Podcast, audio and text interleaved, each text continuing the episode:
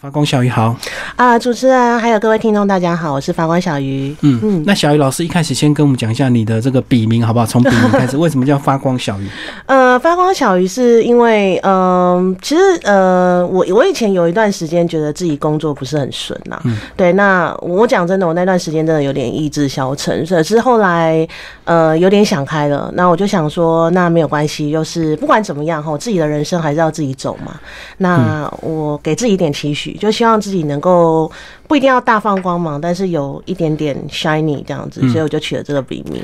所以你那时候是有点忧郁，就对啊，对，因为工作嘛，对啊，总是会有不顺，然后就期许自己能够发光。对，那小鱼嘞？啊，小鱼是因为我的本名啊，那个叫香鱼，所以我小时候大家就就是吃的那个香鱼，嗯，所以我小时候大家就已经叫我香鱼了。那我想说，现在就稍微改一下哦，因为叫发光香鱼，感觉有没有很香、很好吃？对，后来我就改成小鱼这样子。小鱼比较顺口，就对。香鱼好像有点老口。对对，嗯。那接下来讲一下你个人文学背景好不好？好啊，好啊。呃，其实呢，我自己本身是中文系的，因为好多朋友都以为我是读外文系的。嗯。那呃，我自己是觉得，不管是读什么样的文学科系，那我就是非常喜欢文学作品，所以传统的我也。读那英国文学我也读，就是其他国家的我也读，不管是哪一方面，然后只是后来发现比较多喜欢的都是英国的经典作家这样子。嗯，一开始没有预期喜欢英国文学，是后来慢慢才越来越喜欢，对不对？对。包括你之前出的上一本也是跟这个英国文学真奥斯汀有关，对，没错。嗯，所以我一开始有点就是乱读，看到题材喜欢的就读。只是后来自己去检视之后，发现好像，呃，还蛮喜欢呃的作品都是英国的。可是我觉得欧洲的文学作品有点大同小异。那到底怎么样去你去区分出来特别喜欢英国文学？因为有时候看法国什么比利时好像都差不多。对啊，我觉得可能是描述的。呃，背景跟环境有关，因为我们自己在学文学，我们知道其实作品呈现的影响因素很多，比方说那个民族或者是那个国家的文化。那可能我刚好喜欢以前小女生嘛，哈，可能喜欢那种贵族的故事。那当然法国也有类似的，对对。那只是说可能后来挑挑来挑去，就是刚好英国的他所描述的那些背景，还有嗯，我觉得可能蛮多作品当中的那种人情。可能刚好就是比较对我的胃口，嗯，应该也是一。一些英国作家比较有名，造成你这个读了他们的著作，无形中就影响你的这个喜好，对不对？当然有。比如说有哪一些你喜欢的啊？我喜欢的，当然第一个张奥斯汀可能是大家都知道，很喜欢他。那我我最近喜欢的好像比较多都是女作家，比方说简爱啊，哈，是。对，那呃，咆哮山庄他们是姐妹嘛？那呃，狄更斯其实我觉得他的作品很棒，因为他描述了大概十九世纪的伦敦的真实样貌，所以。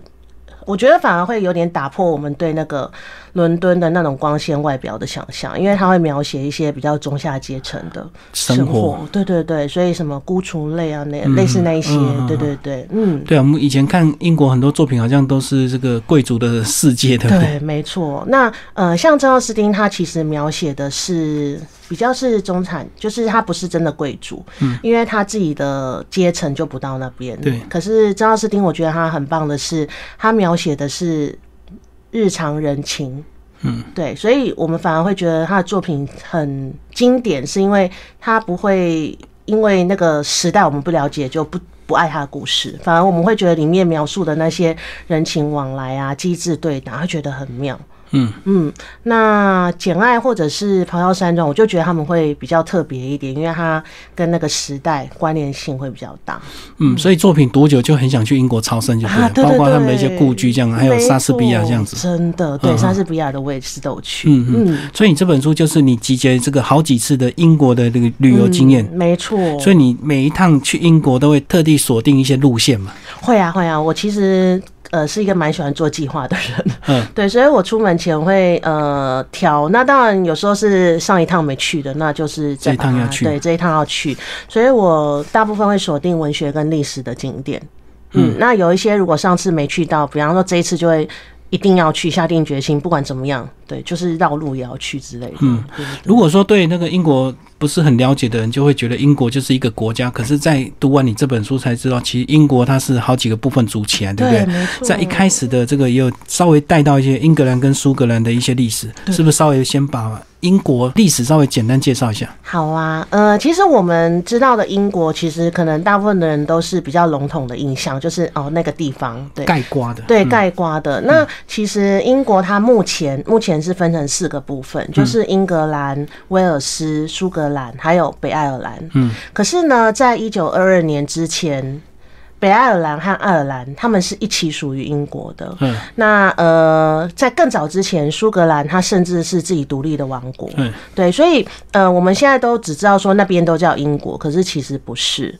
那我这本书里面比较多的部分提到的是英格兰跟苏格兰，是因为呢，我自己去苏格兰之后，我发现他们的那个自主意识好强烈。嗯，他们会很明显的，比方说在看一些展览或是文化的介绍，他们会很明显的告诉你说，哦，我们跟跟英格兰是不一样的。哦，外人看他们以为都一样，可是他们自己很以为，对他们就会觉得说没有，对对对，我们是原本就是不同的。其实跟我们国家也蛮悲哀的，我们台湾人跟中国人、外国人看起来好像都一样，嗯，可是其实真的不一样。对，所以我那时候真的有一瞬间想到，就是情境很类似。那像爱尔兰他们后来是要争取独立之类，所以其实也就是你会觉得那个历史怎么好像跟我们会有点近似。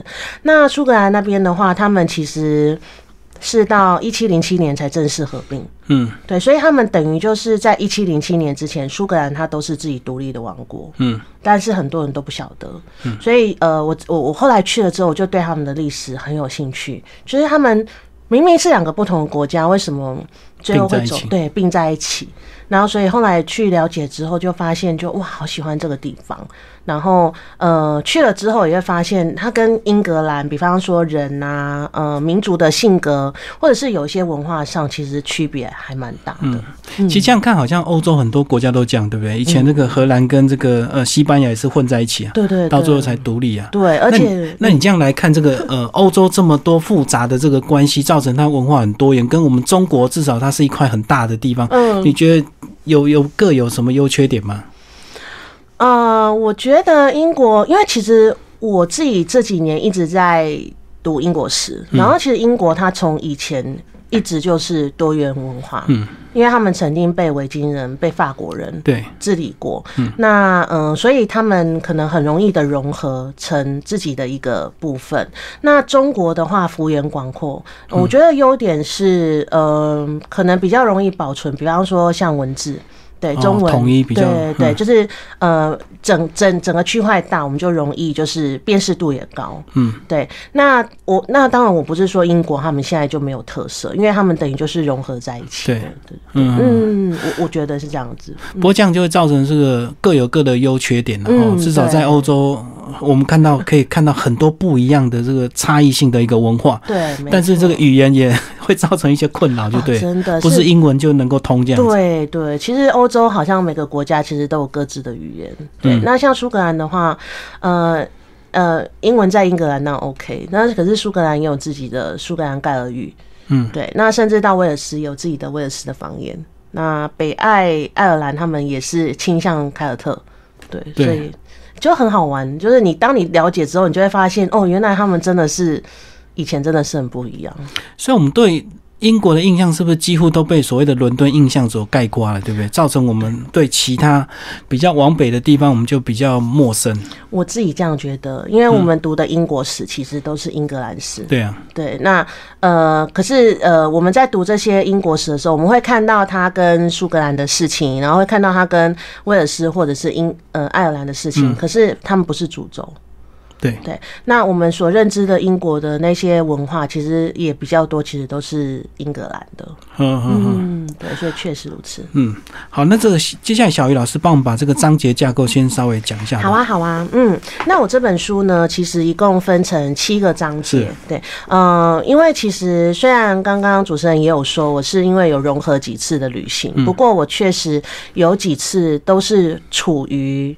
有点像大众走这样子，对我可能就是从英格兰会跨到苏格兰，或者是我从苏格兰再回英格兰，对。那因此这本书里面，我想要呈现这样的一个呃景观，然后还有中间的一些心情。所以前两章，比方说第一章《洪流中的亲热》，那我挑了几个可能有一些朋友听过但是不熟悉的地方，我想要告诉大家的是他们里面的一些小故事。嗯，对。那所以那不是我们平常在历史课本里面会读到的。嗯嗯，那像。最近很红的就是那个唐顿庄园，对。对，那可是唐顿庄园里面，其实它更有名的可能是他以前是那个法老王，就是在那个国外。在埃及考古的那个法老王的资助者，嗯，对，所以他其实，在唐顿庄园还没有出来之前，其实那个庄园最有名的是跟那个呃埃及考古有关，是是，对，所以我就觉得，哎，这个蛮好玩的，对。对啊，我看这个章节好像印象，整个读完之后，印象就是很多庄园、很多城堡，对不对？嗯，对。然后结合一些文学的一些背景，这样。对对，那呃，可能里面对有文学的，那有一些他们自己的小故事，这样子。对，那第二章其实呢，就比较会跨跨度大一点，所以我写了一些我对伦敦或者是对回到伦敦的印象，对伦敦的印象，对，那还有就是呃，事实上呃，英格兰呃留下了蛮多以前罗马人统治的痕迹，所以我写了一篇叫做《散步回罗马》，对，所以大家就可以去哈德阳长城去看一下绝境长城对的样子哈。那呃，其他就是跟罗宾汉啊，后然后还有圣殿骑士团。对有关的，呃，那最后一个，呃，第二章的最后一个小呃文章呢，刚好我想要跟第三章结合在一起，就是巨石阵。嗯，对，那呃，很多人大家都知道巨石阵，可是呢，真正呃更古老的，或者是说真正比较多巨石阵的，其实是在苏格兰跟爱尔兰。我们现在知道巨石阵是规模比较小，但是大家会比较容易知道，就是在英格兰的那一个。对对，那它比较小，可是它比较完整一点。对，嗯，那如果到苏格兰的话呢，我们会看到比较大的占地范围比较广的，然后可能是更古老的。哦，所以我们熟悉看到那个反而是小的，我一直以为它比较大哎。没有，它其实比较小，可是它比较完整，而且它。它上面还有叠起来，但是还没被破坏。对对对，那我到苏格兰或其他地方看的比较少这样子的堆叠完整的。嗯嗯嗯，大部分就是巨石，然后绕成一个圈这样子。嗯，对对对，所以我就想要接到凯尔特天空，所以跟大家讲一些跟苏格兰有关的神话故事或者是精灵，还有卡通故事啊，美人鱼啊。对啊对啊，所以苏格兰的美人鱼哈，跟我们想的不一样哦。对啊，我们好像比较熟是丹麦那只美人鱼，对不？对对对对对。嗯。那可是苏格兰的美人鱼哈，它有一种是它会害人，对，所以苏格兰有一些精怪不一定是好的，它可能会呃诱惑渔夫啊等等的，就比较不好。那可是也有一个故事是，他跟人类结婚之后，他没有办法把他小孩带走，就是一个很悲伤的故事。嗯。所以跟我们看那个丹麦的小美人鱼有点不一样。是是是，嗯嗯。而且他是居然对着海岸，就对。不是对着海洋，没错，他对着海岸，所以呃，他那那一尊雕像，他其实就是在讲说他很想念他没有办法带走的孩子。哦，所以望着家，就对，望着他以前的家，对，嗯，所以呢，这个章节大概是这样，然后包含各位朋友可能很熟悉的那个尼斯湖水怪，我都把它写在。哦，寻找尼西。对，没错。嗯，那接下来呢，第四个章节就比较进入历史的部分。那我提到的，其实比方说像有一个城堡哈，它出现在莎士比亚的作。作品当中哦，就是马克白是呃，故事里面呢有提到说马克白呢在格拉米斯城堡哈把以前的国王杀了，前一个邓肯国王杀了。可是其实格拉米斯城堡呃，他没有发生这个事情。嗯嗯，对，所以我们那时候我去参观的时候，那导览员他就会解释，然后呢，他也会告诉我们说，其实格拉米斯城堡它更有名的是，它有他自己的鬼故事。哦，不是我们 以为的这个呃马克白的鬼故事，对，其实不是，反而他在苏格兰是一个蛮有名的鬼城堡，而且他他是现在的女王的外婆家，嗯，对，所以他也算皇家城堡。那鬼故事是什么？他们自己的鬼故事？对对，就是呃，我书里面其实有写，不过我们可以大概讲一下。其中有一个比较轻松一点的是，就是它里面有个房间，然后呢，听说有人去参观那房间的时候，常常觉得自己被踩了一脚。嗯，对，但是可能旁边都没有人。对，那后来呃去追溯源头，就发现说你可能是被鬼了踩了一脚。对对，那据说那个房间曾经有一个小仆人，呃，他还小，然后他很调皮。嗯嗯，被处罚坐在那个房间的某一个地方不能动。就是反正小孩子嘛，我没有办法处罚的太严重。那可是听说呢，呃，那一天晚上大家忘了哈，去把他叫回来睡觉。那苏格兰又比较冷哈，尤其又是冬天，冻死了。对对对，所以他就在那房间冻死了。所以后来就有人说，呃，如果你在那边感觉你被踩了一脚的话，就是那个小仆人呢，他在提醒大家说他还在那里。嗯嗯，对，所以这个可能还比较。温馨一点，所以你有进去吗？我有进去，但是我没有感觉我被踩一脚。对对对，对啊，既然是鬼故事，就是嗯，它就是个故事。哦，对对对，那呃，另外一个比较有真实依据，就是呃，它其实那个城堡，因为我们有时候看城堡的外面，然后我们会。呃，在进去参观的时候，我们会大概看到它的结构，就是比方说该有窗的地方，哦，进去之后就会找到那个房间。可是他们的城堡里面有一扇窗户在里面是找不到房间的。嗯，对。哦，所以它可能是封起来，但是外窗户还在。对，可是进不去就对对对对对对。然后那封起来一定有一些原因，对。所以呢，就是听说他们以前曾经有一任主人，然后在那个房间里面哈打牌，礼拜六晚上在打牌。嗯。那礼拜天安息日就是他们是不能打牌，不能赌博。所以呢，快要到半夜的时候，那个仆人就去提醒他说：“哎，快要到那个安息日了，你不可以打牌。”那那时候那个主人跟他朋友两个人就是玩的正嗨，所以那主人就跟他讲说。我不管，吼，打到天荒地老我也要打，管他什么安息日。然后，所以呢，听说就是后来，呃，他就打到天荒地老，而且呢，半夜那个房间就会传出来打牌的声音，哦，就被惩罚了。对，他就打到天荒地老，恶魔陪他打牌，就一直打到现在。对对对，所以听说那房间是封起来的。嗯，对。那但是我们进去的时候，他其实有告诉我们说，其实那个房间就在某一个位置，还是找得到。嗯，不能进去，但是你就知道它那边就是一个有没有石砖封起来的状态。哦，已经变成一个墙壁就对。对对对，但是它可以比出那个位置就对。对，嗯，没错，所以那个应该是比较有名的故事。对，所以应该是真的才会封起来嘛。我觉得，嗯，而且像这个城堡还曾经有出现过说，呃，好像有长毛怪。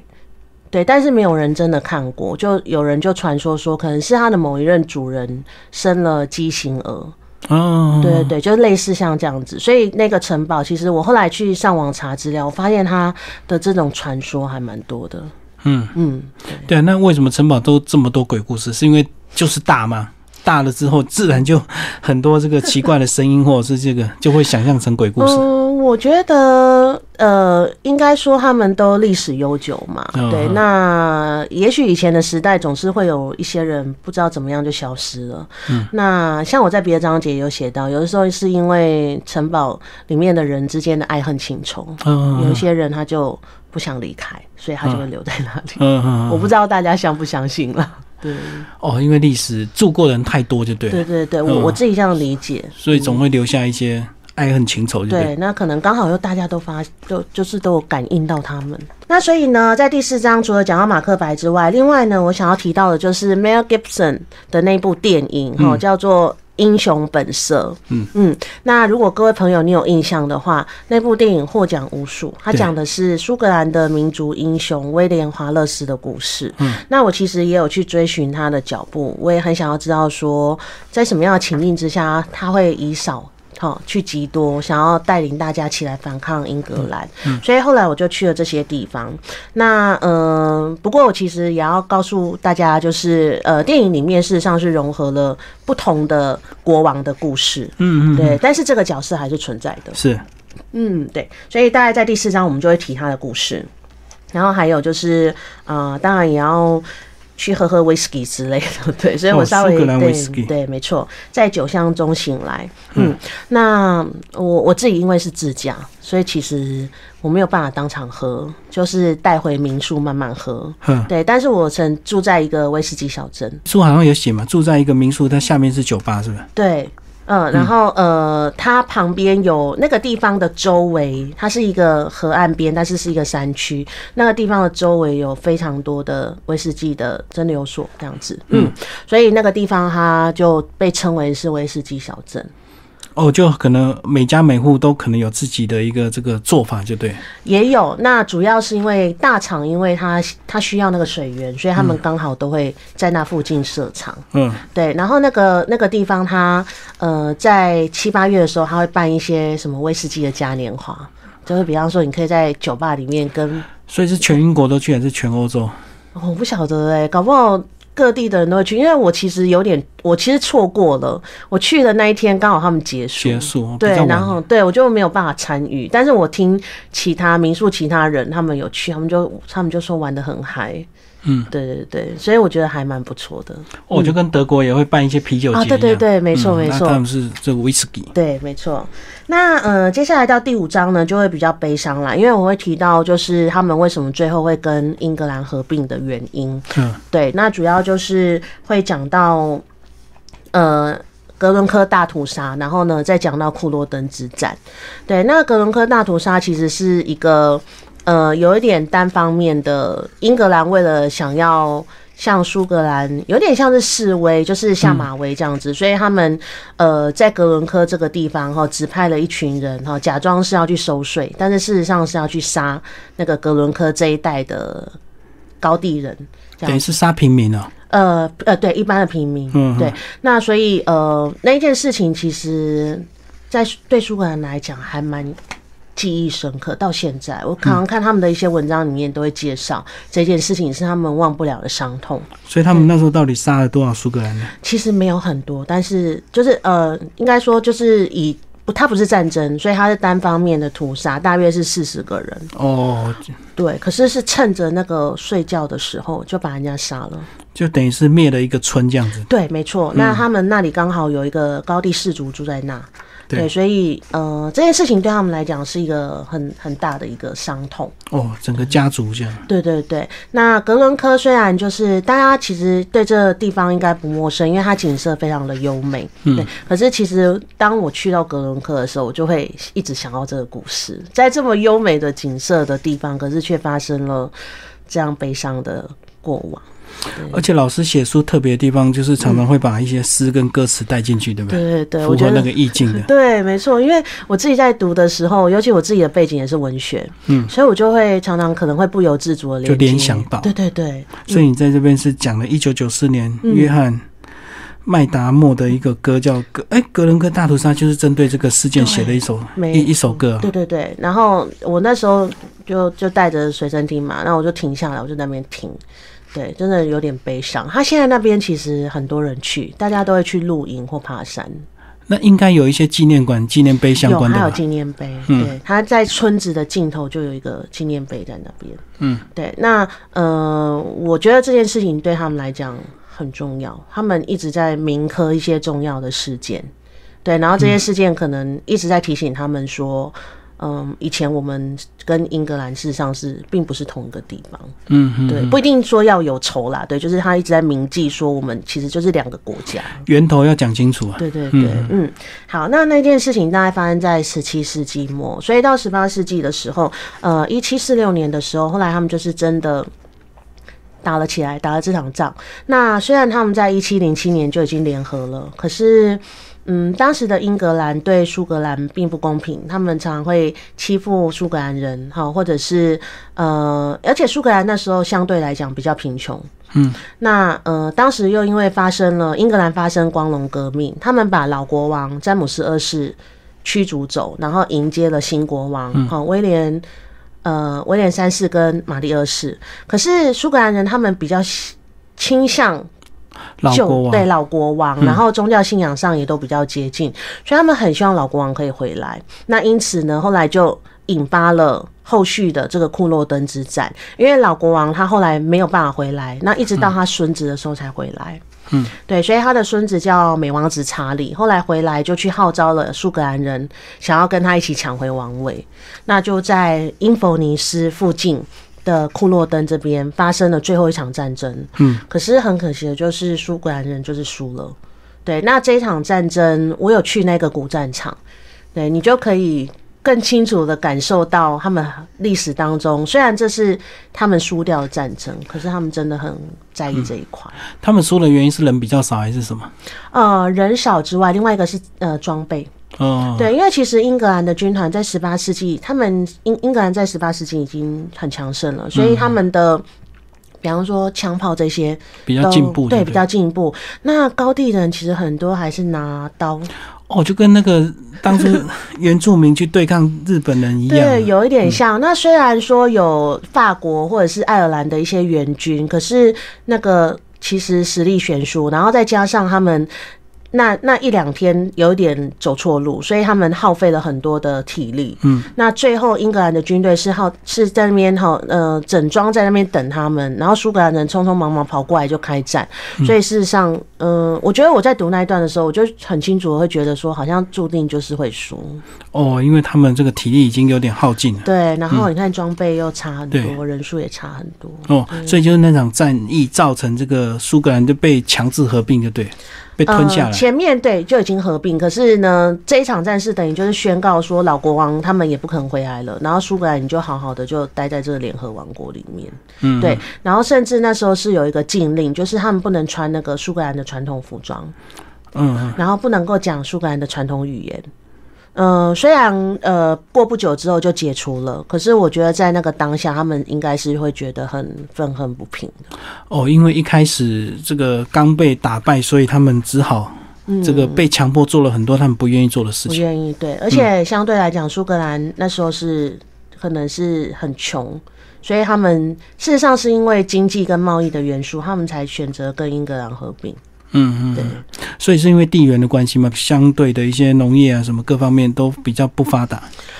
嗯，可以这么说，因为其实不列颠岛就是苏格兰跟英格兰的这个比较大的这一块，他们是那个呃冰石地形，所以它其实它呃农作没有办法收成的非常的好。嗯，所以后来他们就征服了爱尔兰，然后爱尔兰的农业其实是比较发达的。嗯，对，所以后来反而是爱尔兰变成。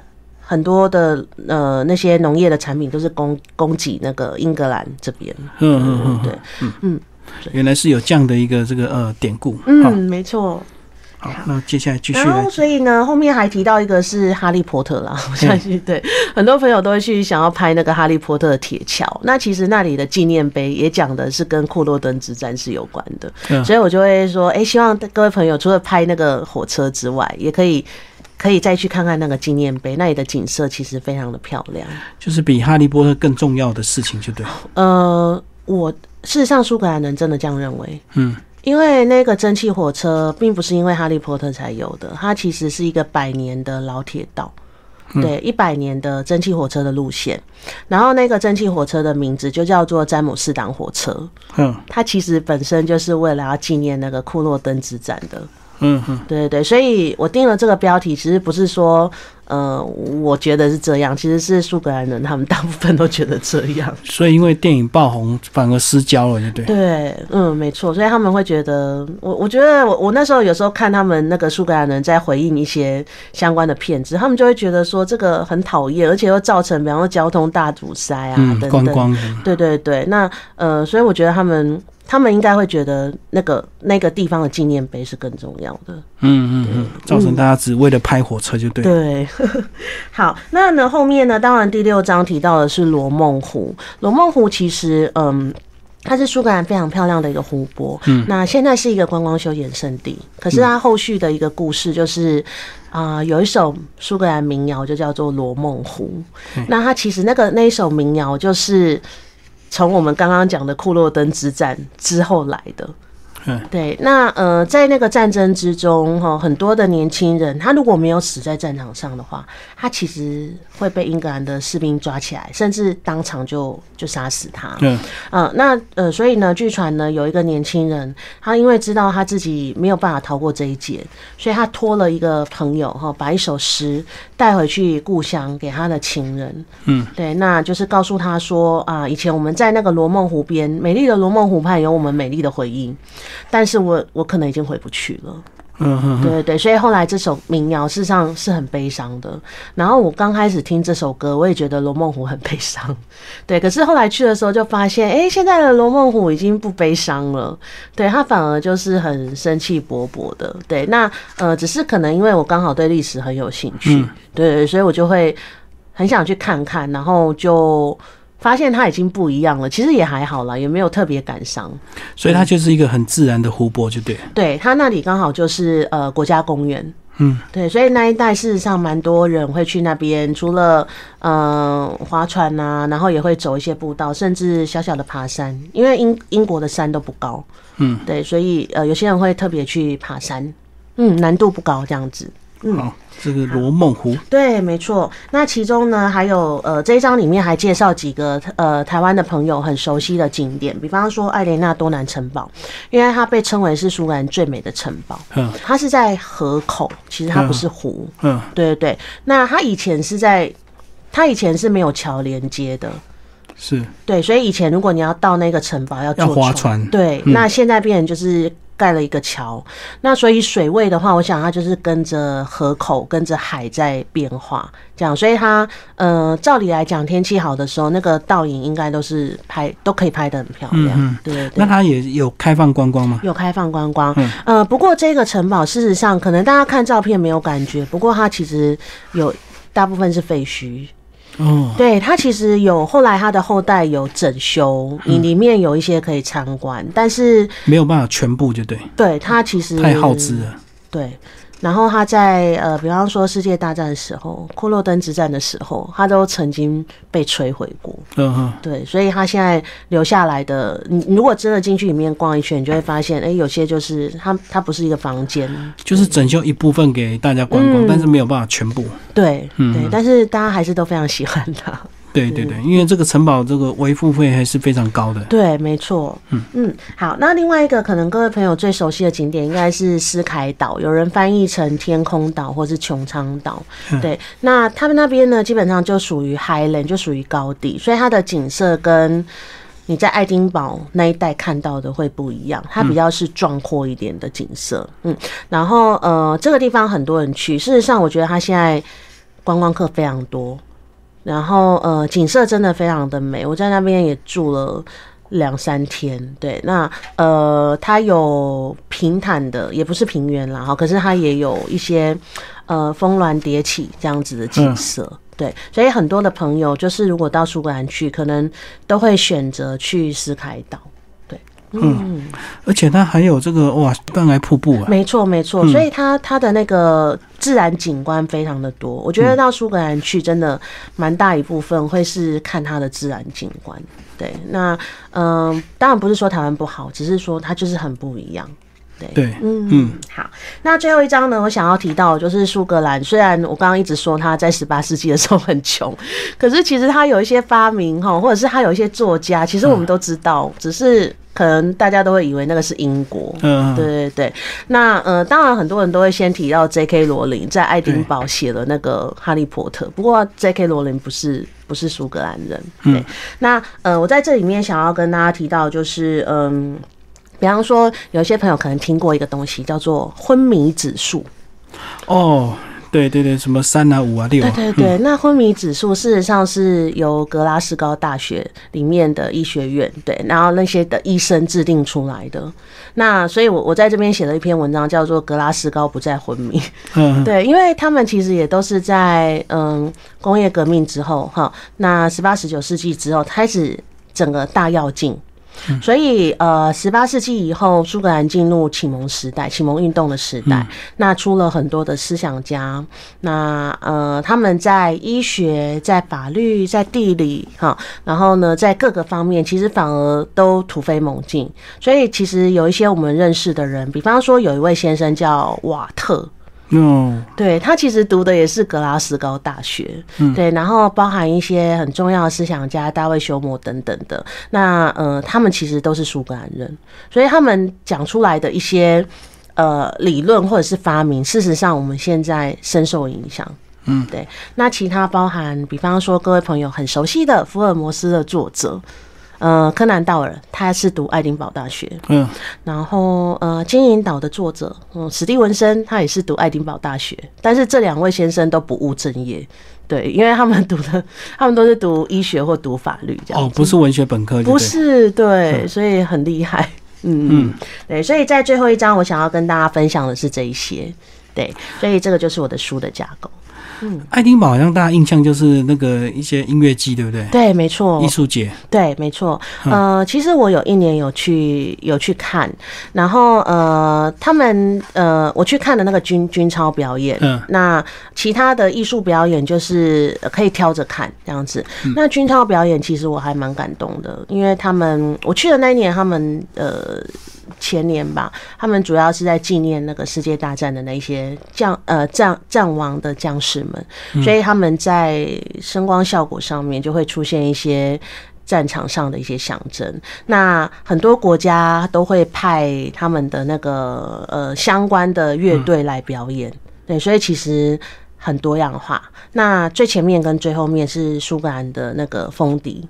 嗯，而且它那个整个季节，呃，整个祭典好像蛮长的哦。对，所以它其实就是，如果你要去之前，你可以反正就是看准了，可以先订票。然后它的表演的场次其实蛮多的。嗯，对。你这样一路从英格兰开到苏格兰，这个大部分还是要靠住民宿，对不对？因为很多乡下地方嘛。嗯，对，所以，呃，我如果开车的话，我其实会特别选一些不是大城市，我会故意去住那个小镇。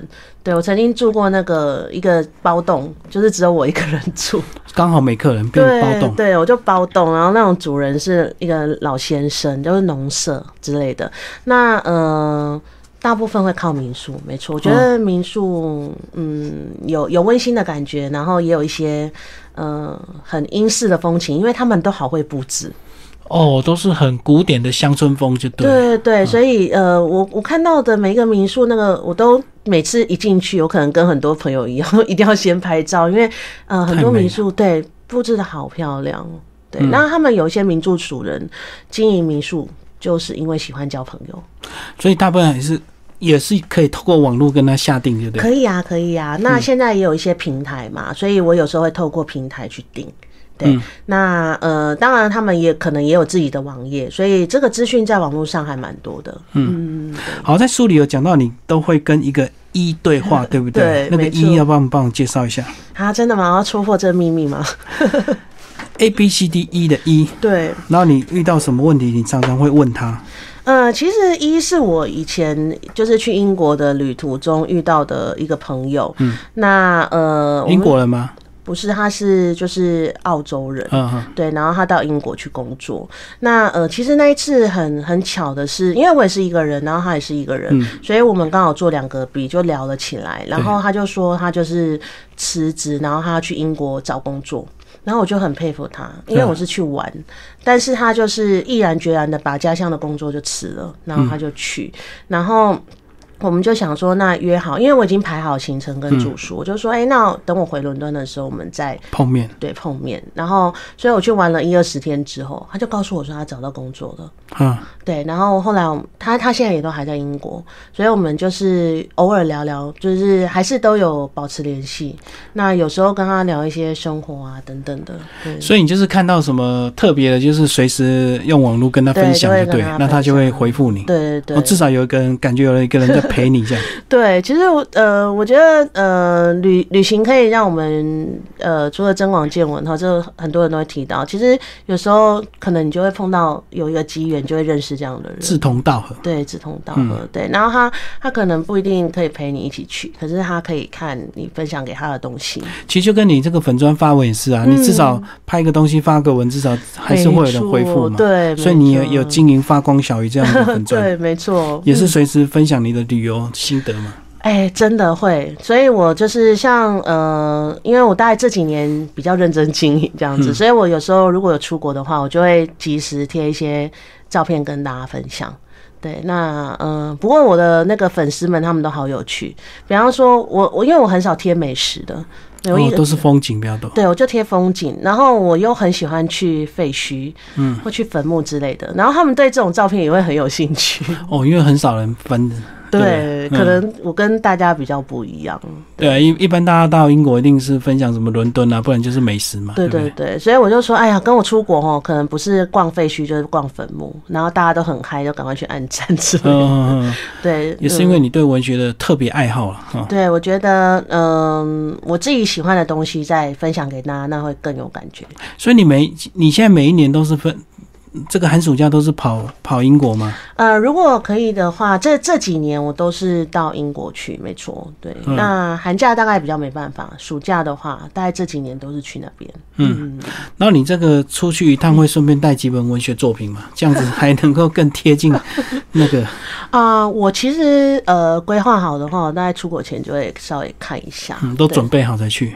对，那嗯，有时候旅程当中其实书真的很重，所以呃，我会带书，还是会带。那呃，现在比较方便就是会有电子书，所以你出去大部分就是看跟拍照这样子嘛，哈。对，然后有一些体验，比方说看一些剧之类的，嗯，对。所以我我所以我可能跟有一些旅游作家之类可能比较不一样，我就比较喜欢走这种景点。嗯，对对对。然后比方说我会啊，我曾经去。走过那个城堡的地下道，去爬那城堡的地下道，感受一下他们以前的人要从地道逃生的感觉。哦，去体验他的逃生通道就对。对对对，真的，我觉得，嗯，有时候一个人出国真的很妙，你会做出很多疯狂的举动。对，然后我那时候其实有点忐忑，因为我就觉得说，不知道会通到哪里去，就暗暗的。可那城堡有人管理吗？就是那个通道不是每个人都会去走哦。对，然后后来我就在那边忐忑的时候，就也是一样有一个外国的，然后他也是一个人，然后他就跟我说：“来走嘛。”他就用英文讲，他就说：“你都来了一趟，你不走不是很不值得吗？”后来我觉得他讲的没错，然后我就背着我的摄影器材包包，然后我们就去走。然后那个通道某一些地方很小，我还差点卡在中间。哦，对，那嗯，可是我觉得是一个很棒的体验。回来之后就印象深刻，对，至少有走过，不然会后悔的。对，我就觉得哇，真的有时候出国有一些事情哦，就要放开，因为我平常可能是一个比较害羞一点的人，对，所以我可能在台湾有些事我就会有点犹豫，对。那可是出了国之后，我就会觉得不行，我难得来一趟，我一定要多多的去体验一下，对，所以像嗯。有一些那种，我我我书里面有写到说，我去那个老鹰的坟墓，然后他那个是，他那个那个入口很小，然后我必须要躺在一个推车上面再进去，用推车滑进去就对，没错没错，对。那呃，我觉得我本来我其实本来也蛮想放弃的，可是后来我也是觉得说，我都已经来到这了，然后前面大家都已经这样进去了。不行，我就进去。虽然姿势有点丑，但是我还是进去了。然后，嗯，反正大家也会给我鼓鼓掌之类的。那进去之后，我真的觉得很值得，因为我对这种史前文化也蛮有兴趣的。嗯嗯，对，所以去了那个，我就真正看到说，呃，史前时代的古迹是长怎样。所以，它对我而言就不再只是课本上的一个名词。所以你看完之后，回头会再去翻这些相关的文学作品，会更有一番。感受对，其实像我苏格兰，我就去了不止一次，所以其实我去之前回来，然后我其实是连续去了两次、两三次这样子，所以其实我我觉得我那一段或者是那一两年的期间，我都是一直沉浸在其中的。嗯，对，所以会觉得哇，原来那个书里面讲的就是我去过的那个什么什么，因为有的是后来才看到，有的是之前看到。那你这本书的出版，你个人有没有想特别推荐给哪一些人？趁着年轻，赶快去走这样的一个行程。真的，我觉得不是只有跟团。对，其实我觉得像现在各位朋友，其实有时候可能会担心语言啊或什么。那我真的要告诉大家，我是一个中文系毕业的人，我都可以做到一个人去英国旅行。其实很多人都可以。那如果你对英国或者是对苏格兰的历史特别有兴趣，我真的很推荐大家可以去我书里面提到的一些景点。那呃，当然，如果你你先了解它，你再去，你就会感受特别深，而且说不定你能够感受到比我更多的东西。嗯，对，所以我我特别推荐像那些文学或者是我呃历史的爱好者，或者是你本身就很喜欢深度旅游的人。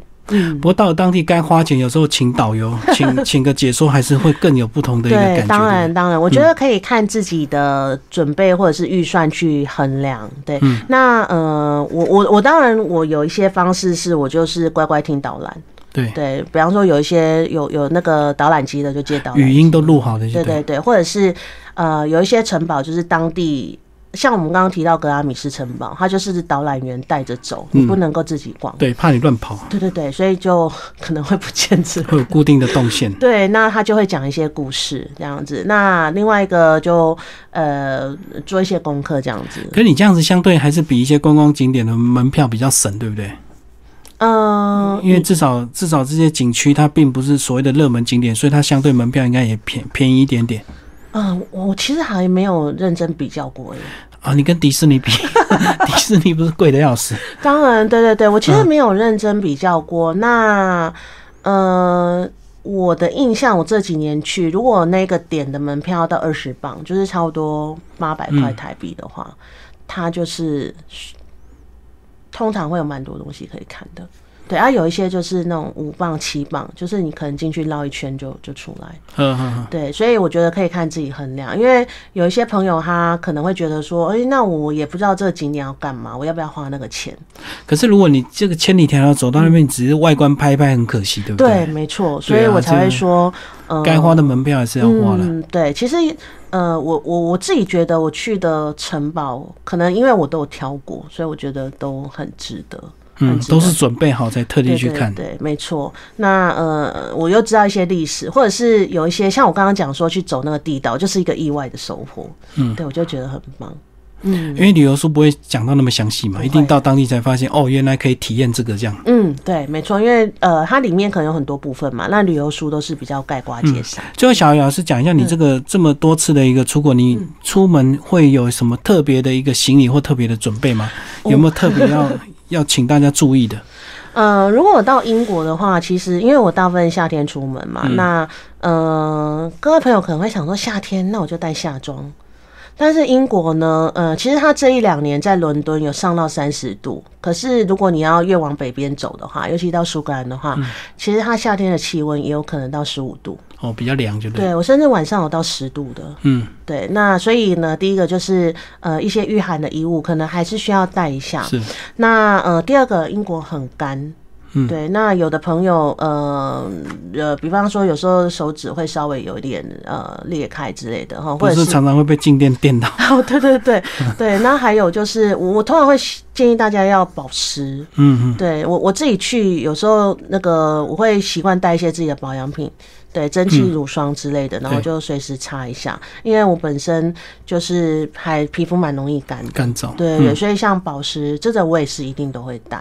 对，那其他的当然我就会带一些书喽，对不对？嗯。可是你自驾的话，你说也是可以用行李箱走，要不然有些人他可能要大众运输工具，他可能还还是想办法变背包，对不对？呃，其实我在自驾之前，我是搭大众运输交通工具，嗯，对，所以我的行李，我的行李箱其实差不多是中型的，对，那我会把我呃要带的东西都塞进去，所以尽量精简会比较好，因为大众运输的话，你毕竟还是要自己扛，趴着，对，那我确实曾经很狼狈的在没有电梯的地铁站扛行李。哦，因为他们很多地点很老，所以绕来绕去的。对，然后可能中间有一些会有阶梯，上上下下。对，那不一定你会遇，你可能不一定会遇到有人愿意帮你，因为他们有时候就很匆忙。所以我真的曾经很狼狈的在那个那个楼梯那边，然后扛拉着走。对对，那呃，可是我觉得这个对我来讲都是一个。过程，所以现在有时候人家看到我要帮我拉行李，或者是平常在台湾的时候要帮我拿东西，我说不用，我那个二十几公斤我都自己扛，都已经走过，现在都是小 case。对，那当然开车就更方便，因为你就是丢到车上就好了。嗯嗯，但是我还是尽量都会不要收拾太多。最后，你一个人这样自驾有没有一些安全的考量要特别提醒大家的？因为而且你又是女生，又一个人开车这样。嗯呃，其实呃。在英国自驾，当然很多朋友就会想说：“哎，小鱼老师，那个好像他们是右驾，台湾是左驾，对，习惯对习惯不同。”那呃，其实我自己因为常年在台湾，我都开车，所以呃。就是在路上的时候，我觉得反而比较不担心，就是小心驾驶。那左驾跟右驾其实稍微习惯一下，我觉得可能不是那么难。对，那比较需要注意的是，英国的主流是手排车，嗯，但台湾的主流是自排车。对，所以呃，你如果因为预算的关系，你要租自排车的话。呃，你要租手牌车的话，那你一定要务必的确认你的驾照是 OK 的，因为呃，这些比较近几年的驾照是有分的，有分自牌手牌。对对对，那呃，我因为习惯开自牌车，我其实大部分都租自牌车。